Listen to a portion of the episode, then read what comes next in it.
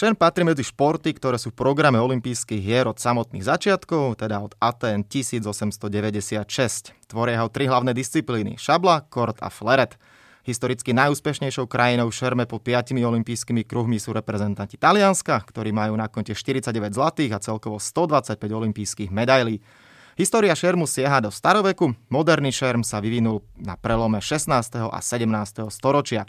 Súťaže sa organizujú pre jednotlivcov a štvorčlenné družstva. Každý zápas rozhoduje rozhodca. Pri medzinárodnej účasti vydáva pokyny zásadne vo francúzštine. Na tradičný šport, ktorom však Československo a následne samostatné Slovensko nikdy nezískalo medailu spod 5 olympijských kruhov, si v ďalšom vydaní olympijského podcastu, ktorý vám exkluzívne prináša partner Typos, posvietim so svojím hostom, viceprezidentom Slovenského šermiarského zväzu, pánom Matilo Meršekom. Od mikrofónu vás zdraví tradične Stanobenčat, no a o pár sekúnd teda už aj môj host, pán Eršek. Prajem Pekný dobrý deň. Pekný dobrý deň, prajem. Keď sa povie šerma, asi veľa ľuďom, a poviem úprimne, aj mne tejto chvíli sa možno pred očami vyobrazia traja mušketieri, respektíve nejaké iné postavy, ale napríklad viem, že aj James Bond eh, v Bondovke dnes nezomiera aj ukázal, že to teda vie so šablou alebo kordom teda, ale my sa budeme samozrejme primárne venovať tomu športovému šermu a tak si ho teda rovno trošku predstavme, ako som už povedal, pod piatimi kruhmi sú medaily udelované v šabli, korde, flerede. Vlastne aký je tam e, rozdiel medzi týmito tromi náčiniami? Tak samozrejme, ako ste povedali, ten šerm tiež prešiel nejakým, ten športový šerm teda prešiel nejakým historickým vývojom. Áno, tie základy môžeme hľadať niekde u troch muškatierov. Potom ten šerm e, skôr ako športová disciplína nabrala taký charakter cvičného, e, cvičného športového, športovej disciplíny, v podstate dá sa povedať keďže ten e, šport je veľmi všestranný, či už e, čo sa týka fyzickej alebo psychickej pripravenosti toho pretekára, tak sa samozrejme vo viacerých sférach aplikoval ako taký komplexný globálny šport pre, pre rozvoj rôznych športových vlastností. Takže takto vznikol ten športový šerm a teda aj tie tri zbranie, ktoré ste spomenuli, ktorými sú Fleret, Cord a Šabla. Tieto zbranie majú svoje špecifika.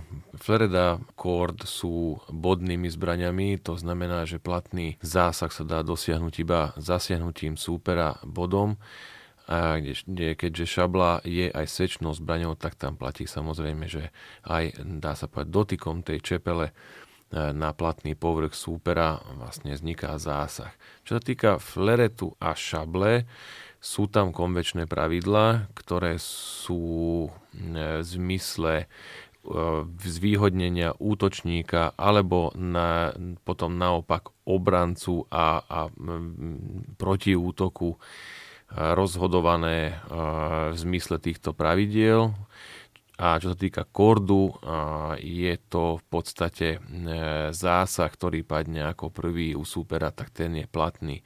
Takým špecifikom ešte každej, z každej z týchto zbraní je to, že platný povrch v šabli je od pol pása hore, takže je tam platným povrchom aj hlava, alebo teda kryt hlavy, ktorá sa volá hm, maska, alebo prílba teda správne spisovne.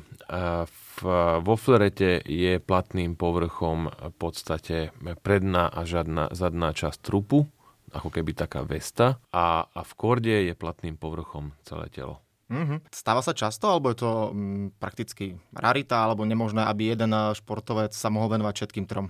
V, vo vrcholovejších už súťažiach alebo vo nejakej vyššej kategórii e, súťaží alebo súťažiacich je to, je to skôr e, raritou, je to e, maximálne u nejakých rekreačných športovcov, že sa venujú, dá sa povedať úvodzovkách zo srandy všetkým trom zbraniam, ale keďže všetky tie zbranie majú svoje špecifika, či už technické alebo pohybové, dá sa povedať, lebo samozrejme tá technika, ten, ten spôsob vedenia toho zápasu alebo toho súboja, keď sa bavíme o úplovom športe stále, je špecifický, takže už v tom vrcholovom športe je to, je to veľmi veľká rarita, že by sa niekto venoval vôbec dvom zbraniam a nie to už, už trom. Oficiálny jazyk pri šerme je francúzština. Mm, kedy to vzniklo, alebo odkedy, alebo už je to od tých čias do tých troch muškatierov? Dá sa povedať, ten francúzsky vplyv na ten športový šerm bol vždy e, veľmi vysoký a veľmi markantný Takže aj prvý oficiálny jazyk, ktorý sa len e, pred, prednedávnom, dá sa povedať, zmenil aj, v, aj na pôde Medzinárodnej šermiarskej federácie, e, kde už sa používa teda ako oficiálny jazyk aj angličtina, aj španielčina ale tá francúzština bola vždy takým oficiálnym jazykom a treba asi niekde bádať tých historických prameňok, ale asi naj, najviac, najväčší vplyv na to malo to, že tá francúzska šermiarská škola bola, bola popri síce talianskej, E, dá sa povedať, tej Európe taká markantná, dominantná. Takže, ale toto badáme aj v iných športoch, že tá francúzština je v podstate tým oficiálnym jazykom, ale áno, stále sa používa pri riadení zápasov, alebo teda pri e, pokynok rozhodcov a v podstate v tých špeciálnych, ak by som povedal, výrazok, tak sa používa stále francúzština. No. Poďme vlastne k takému ostrému zápasu.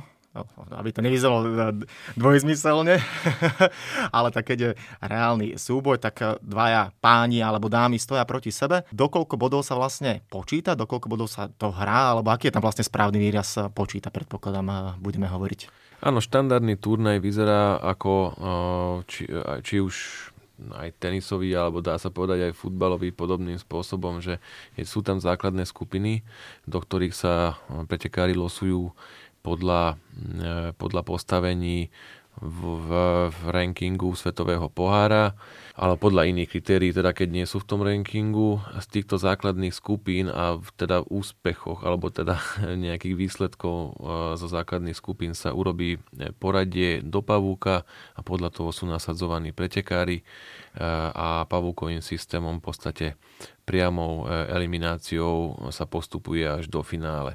Čo sa týka základného kola, väčšinou je tam 6 alebo 7 šermiárov, šermuje sa na 5 zásahov na 4 minúty čistého, čistého času. Čiže víťaz môže vyhrať v podstate buď uplynutím času alebo dosiahnutím 5 zásahov. Potom v tej priamej eliminácii, kde je systém tzv. KO, takže vlastne súper, ktorý teda prehrá v tom zápase, je vyradený z celkovej súťaže a postupuje len ten víťaz, sa šermuje na 15 zásahov, na 3x3 minúty s minútovými pauzami. A tiež platí, že vlastne buď uplynutím času, samozrejme, ktorý vedie v tom zápase, vyhráva, alebo ten, ktorý prvý, prvý dosiahne 15 zásahov. Šerm je teda šport, pri ktorom áno, počíta sa na zásahy, ale keď tak urobím takú uh, kontroverznú hypotézu, nie, nie je to ako cyklistika, že človek siahne po nejakom dopingu a urobí zo seba namakanca do úvodzovek typu Lance Armstrong a podobní páni, ktorí krvným dopingom vyhrávali. Na druhej strane, keď som si robil prípravu, tak som našiel pána Borisa Oniščenka, ktorý na olympijských hrách v roku 1976 v Montreale, on bol moderný 5 mal tlačítko v rukoveti svojho kordu. Je to absolútna rarita, alebo raz za uhorský rok sa aj stane takéto niečo, že dá sa vymýšľať niečo pri šerme? Sú tam nejakí takí pokúšači, vymyselníci, ktorí by to chceli oblafnúť ten systém? Určite ako každý technický šport uh, má svoje nejaké tie tie zadné vrátka alebo tie slabé stránky by som povedal, kde sa dá samozrejme ovplyvniť ten výsledok alebo ten športový výkon.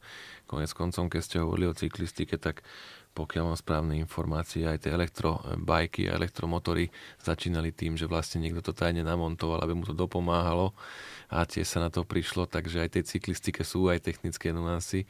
A samozrejme aj šerme, je to vysoko technicky náročný šport, už aj z toho hľadiska, že v podstate ten, to zaznamenávanie zásahu prebieha cez, cez aparáty, prístroje, ktorý ten zásah vedením teda elektrickej energie zaznamenávajú. To znamená, že pri bodnutí sa vlastne určitou silou aj pri frete, aj pri korde, keďže sú to bodné zbrania, ako sme spomínali, sa skracuje jednoduchý elektrický obvod a to vlastne sa prevedie do toho aparátu, ktorý už e, možno, kto niekdy, niekedy videl šerm si že svieti buď na zeleno alebo na červeno, podľa toho, že u koho padol zásah.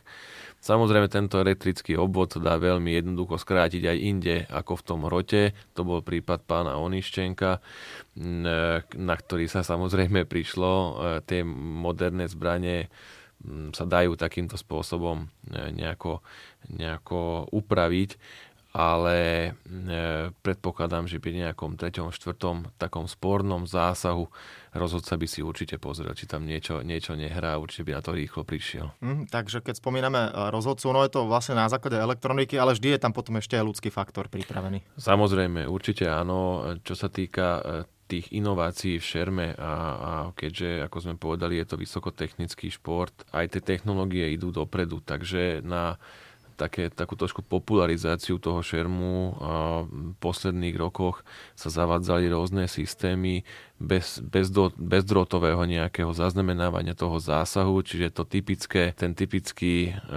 drát alebo tá, tá šnúra, čo my ťaháme za sebou, vlastne to je to vedenie, ktoré ide do toho aparátu, cez ktoré vlastne prechádza ten elektrický signál, signál ktorý zaznamenáva ten zásah. A samozrejme, aby to bolo také nejaké už modernejšie, tak e, veľmi dlho vymýšľali uh, také ovládače, ktoré by nahradili tento, um, túto šnúru alebo toto elektrické vedenie ale dlho im veľmi trvalo, aby niečo také vymysleli, čo sa nedá e, niekde z hľadiska alebo od niekaďal inokadiaľ narušením toho signálu zmanipulovať.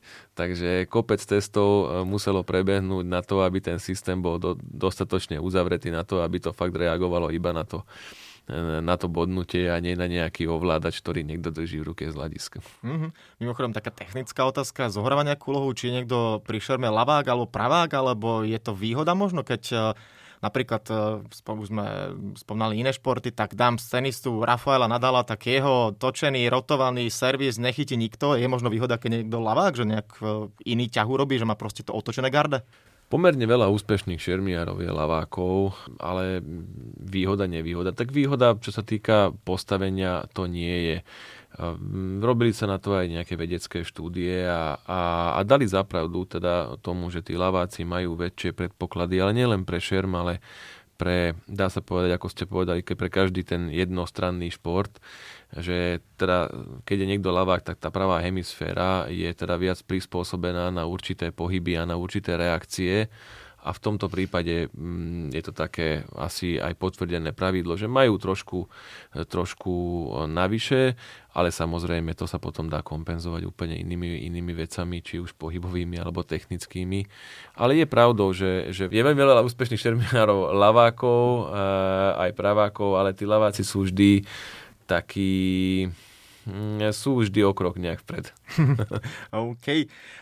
Ako to vlastne vyzerá, aká je situácia u nás na Slovensku, koľko ľudí sa venuje šermu a možno skúsme spomenúť, či máme nejaké výraznejšie osobnosti. Máme na Slovensku v súčasnosti plus minus 13 klubov, kde sa venuje e, približne e, tých 360 ľudí tomuto športu tomto som, to, do toho som zahrnul v podstate všetky vekové kategórie tých aktívnych šermiarov, ktorí sa zúčastňujú medzinárodných turnajov alebo nejakých svetových turnajov, tých je samozrejme oveľa menej. Čo sa týka úspechov slovenského alebo československého šermu, tak e, v podstate e, olimpioničku máme Katku Rácovú, ktorá bola pomerne významnou osobnosťou ženského fleretu. E, čo sa týka novodobej éry e, Slovenska, by som vyzdvihol úspechy hlavne v tej e, kadeckej a juniorskej vekovej kategórii, tej muskej, keďže, tá, keďže ten náš šport je v podstate takým menším športom, tak tam tie výsledky sú už, sú už také slabšie. Samozrejme to súvisí s tým, že pomerne málo ľudí to si zvolí ako živobytie alebo teda ako profesionálny športovec, keďže to sa neteší takej popularite a nedá sa z toho môcť uživiť. Takže tie juniorské kategórii máme zlato z majstrovstiev Európy, máme e, bronz z majstrovstiev Európy e, družstiev, máme e, umiestnenia v prvej osmičke majstrovstiev Európy družstiev aj majstrovstvách sveta keď sme pri olympijských hrách, teraz ma opravte, ak sa mýlim, ale to hovorím správne, vám došli olympijské hry o jeden úder, že? Alebo tak, o jeden zásah. O jeden zásah. Tak. Raz, mi to, raz to bolo o jeden zásah, raz to bolo o štyri zásahy. Ale v podstate áno, tá letenka niekde tam e, vysela. Žiaľ, tak to dopadlo. To je už, e, už e, minulosťou, ale je to tak, áno. Bol som dvakrát prvým náhradníkom olympijských hier, prvýkrát na olympijských hrách v Atenách a, a, potom, a potom v Pekingu. A čo sa týka hier potom v Londýne, na, tých, na to som sa vlastne pripravoval na, na kvalifikačný turnaj, ale dva mesiace predtým som sa zranil, takže to bol taký moment vlastne, že som tretie kvalifikačné už nejaké kolo na olympijské hry neabsolvoval a tam som vlastne musel aj končiť mm-hmm. s mhm. mojou kariérou. Ako to vyzerá e, teraz, aká je situácia teraz na Slovensku? Olympijské hry v Tokiu sú presunuté. Je to z pohľadu možno slovenských nádejí dobré, zlé, keď som to tu riešil s viacerými športovcami alebo s viacerými činovníkmi, tí sa vyjadrovali, že niekomu to môže pomôcť, e, niekomu naopak pochopiteľne, najmä tým starším uškodiť. E, plus jeden rok, tak ako je to v? Máme nejaké nádeje na Tokio 2021?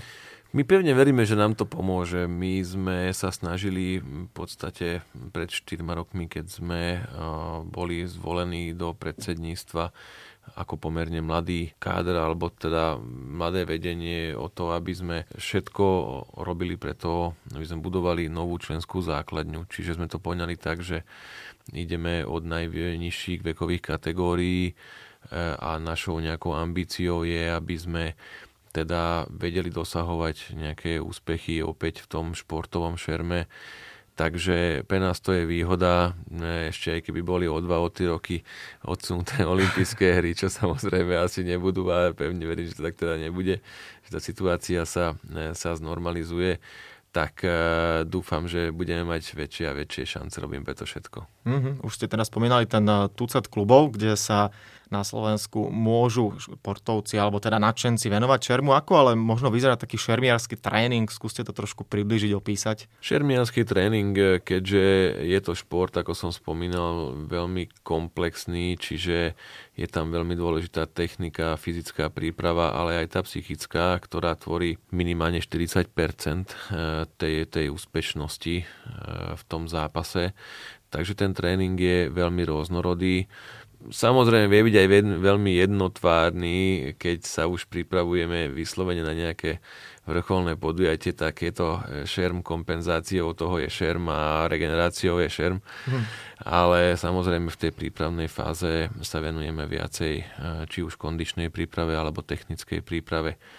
Popytom sa snažíme trošku aj tej nejakej mentálnej či taktickej a potom sú to voľné zápasy. Eh, je to veľmi podobné ako box, dokonca vo viacerých jazykoch sa šerm nazýva šerm, šerm pestiami, takže, takže je, to, je to také, také, také zo všetkého troška, ale myslím si, že to práve robí ten, ten šport celkom zaujímavým. Mm-hmm. A kvôli tomu, ako som na začiatku spomínal, ten šport bol veľakrát volený ako taký, taká komplexná príprava športovca v rámci nejakého telocviku alebo, alebo zveľaďovanie toho, toho tela, ako to nazývali, nazývali predtým, lebo tá rôznorodosť aj tej prípravy aj čo, čo vlastne vyžaduje ten šport od človeka je veľmi markantný. Od koľkých rokov sa dá venovať šermu, ako možno vyzerajú nejaké nábory? šerm je šport, ktorý podlieha, som to viacej, viacejokrát spomínal, nejakému pochopeniu minimálne základnej techniky, minimálne základ, základných pohybových e, vlastností, čiže šermu ako, ako takému sa e, odporúča venovať od tých 7-8 rokov. Samozrejme máme deti, ktoré sú aj menšie, ktoré hravou formou navádzame na to, čo vlastne v tom šerme sa potom bude diať, či už tých pohybovými aktivitami. Ale je to väčšinou ako pri každom športe nejaká základná gymnastika, mm, základné pohybové a iné orientačné schopnosti, základné nejaké cvičenia na spevnenie teda tej, tej, tých svalov alebo tej celkovej kosti. Takže E, relatívne, čo sa môžem baviť, akože o tom, že e, chodím na šerm, to je vlastne od tých 8-9 rokov a to úplne postačuje. Predtým je to hravá forma prípravy, dá sa povedať, obecné. Mm-hmm. No a už potom, keď je hotový športovec, hotový šermiar, ako vyzerá možno ten kolobek svetových pohárov, kde všade po svete sa konajú preteky? Keďže Medzinárodná šermiarská organizácia má momentálne viac ako 150 členov, 150 krajín teda. Samozrejme, tie svetové poháre tiež sú rozosiaté po svete. Viem to prirovnať aj tomu cestovaniu, ako, ako majú niektorí hráči tenisu, ktorí teda mm, niekedy za mesiac strávia aj 3 týždne mimo, mimo domova, takže je ten kolobeh pomerne náročný. Dá sa povedať, že na všetkých kontinentoch sa, sa organizujú svetové poháre. Asi najslabšie na tom je tá Afrika stále, ale aj tam sú, či už v Egypte alebo v iných krajinách sa organizujú svetové poháre. Majstrovstvá sveta sa vždy nejakou kandidatúrou dopredu určujú na dva roky a tiež tá, tá snaha tých v tom rozhodovaní, teda e, kde sa uskutočnia majstrovstvá sveta, aj v tej exekutíve e, Medzinárodného šermiarského zväzu je aj na tom založené, aby sa to trošku striedalo, aj tie kontinenty, aby si z toho všetci vedeli zobrať svoje. Ale v prevažnej väčšine tie najsilnejšie turnaje obsadením alebo kvalitou sa stále odohrávajú v Európe. Uh-huh. A tak uh, možno ešte informácia aj u nás. Existuje, predpokladám, asi nejaký slovenský pohár alebo nejaké iné podujatie, kde sa slovenská špička stretáva? Presne tak, rôzne, e, že v každej e, vekovej kategórii je slovenský pohár. Turnaje, ktoré sa započítavajú do slovenského pohára, sú aj z území, na území Slovenska organizované, ale započítavajú sa tam aj turnaje, ktoré sú, ktoré sú medzinárodné alebo v zahraničí. Poradie týchto turnajov samozrejme určuje, e, určuje vedenie Slovenského šermiarského zväzu a, a trénerská rada. A takto isto funguje teda v, každej, každej vekovej kategórii.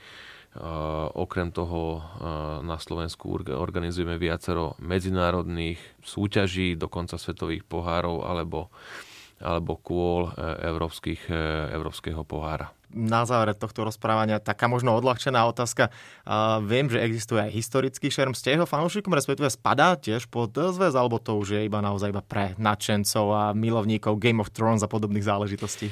Historický šerm, e, teda po poradí, či som fanúšikom, samozrejme, určite áno. Nespadá historický šerm pod slovenský šermiarský zväz. My sme v podstate športové hnutie, ktoré e, máme na starosti ten olimpijský, e, olimpijský šport.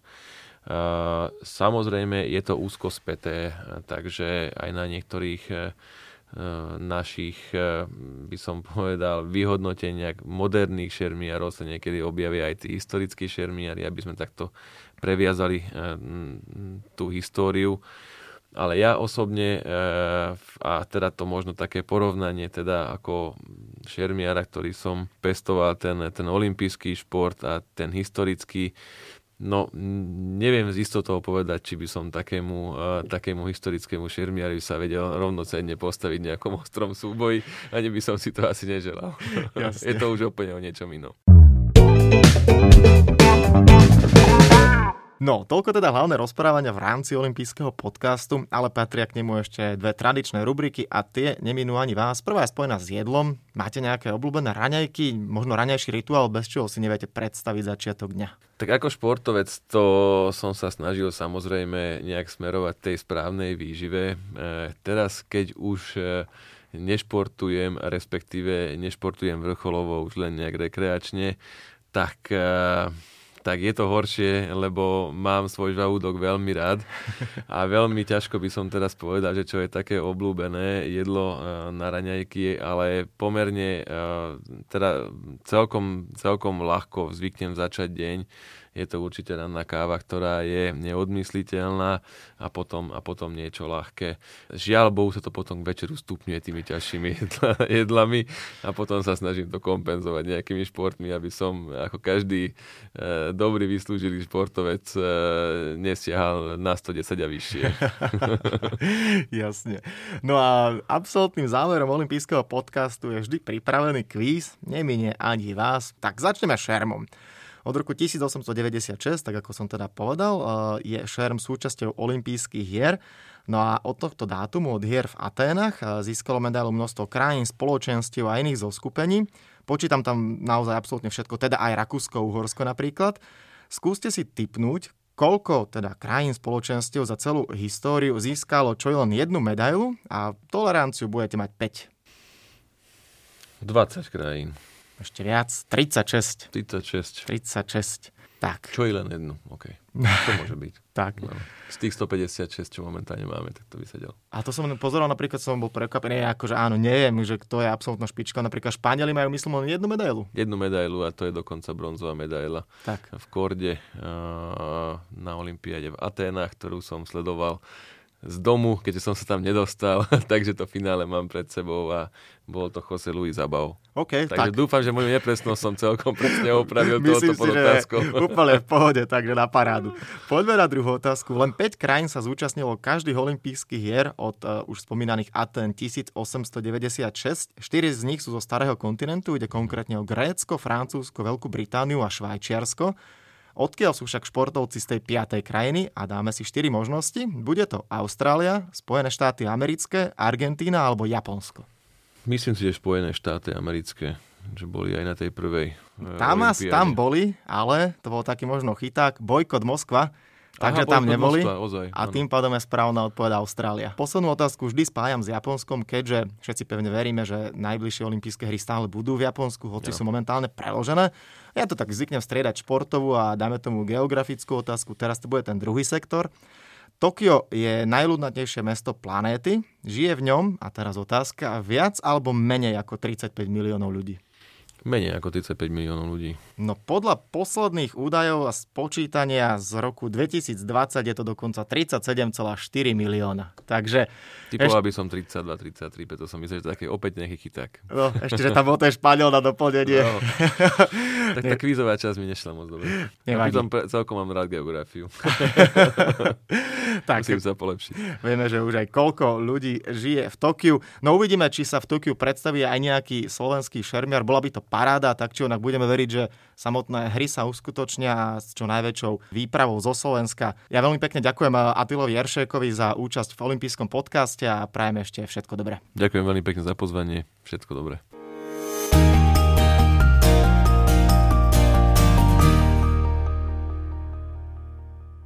Tak, a to je na tentokrát všetko. Dúfam, že sa vám náš podcast páčil. Prihláste sa na jeho odoberanie vo svojej podcastovej mobilnej aplikácii na platformách Google Podcasty, Apple Podcasty a Spotify. Podcast môžete podporiť tým, že ho odporúčite niekomu z okolia alebo náš podcast ohodnotíte na Apple Podcastoch, veľmi nám to pomôže. Všetky olympijské podcasty nájdete na stránke www.olympic.sk lomka podcasty. Svoje postrehy, názory na aktuálny podcast mi pokojne napíšte na môj mail stanobencat.gmail.com Rovnako tak mi môžete napísať tipy, s kým alebo na akú tému by ste chceli počuť podcast v budúcnosti. Volám sa Stanislav Benčat a budem sa tešiť na vás pri ďalšom dieli. Tak teda zatiaľ sa majte a všetko dobré. Olympijský podcast vám prináša exkluzívny partner Slovenského olympijského a športového výboru, spoločnosť Typos, generálni partneri Toyota a 4F, hlavní partneri Dôvera, Bila, Slovenská sporiteľňa, Kooperativa, SPP, Matador a partner Granden.